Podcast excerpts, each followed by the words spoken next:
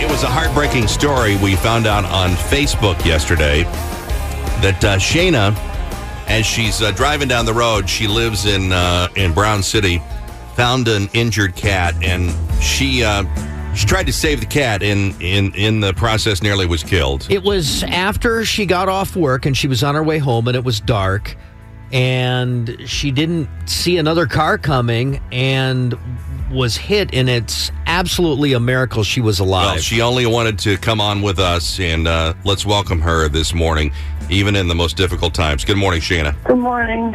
It is good to talk to you this morning. Uh, we found this on Facebook, and you were involved in a horrific accident trying to help a injured animal. Yep, that's from my life of res- rescue. This happened last night on your way home from work and tell us what happened. You're in the hospital right now. Yeah, I'm getting ready to go for emergency surgery. Um, I was driving, I left work, and I live in Brown City out in the country, so, you know, we don't have street lights and all that stuff. So it was dark when I had my brakes on. I was going slow, and there was this bloody cat just sitting there in the road. I'm like, oh my gosh, it didn't move. And the truck got near him. So I went around and I turned around and I pulled my truck over and I put my hazards on, you know, kept my lights on, put my hazards on. Nobody was in sight. I picked the cat up and, and he was he threw up and he was bleeding from his mouth. And I put him like wrapped him in my shirt because he was all bloody. And I was getting to take him to the emergency vet. Next thing I know, I looked up and this all I remember is this white car hit me. They said full blown, going about 60 miles an hour.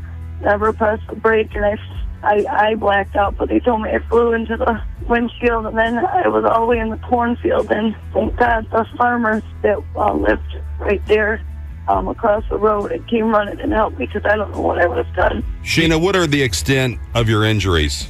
Oh, I'm bad. I got a broken hip. My leg's broken in two spots severely. My broken hip.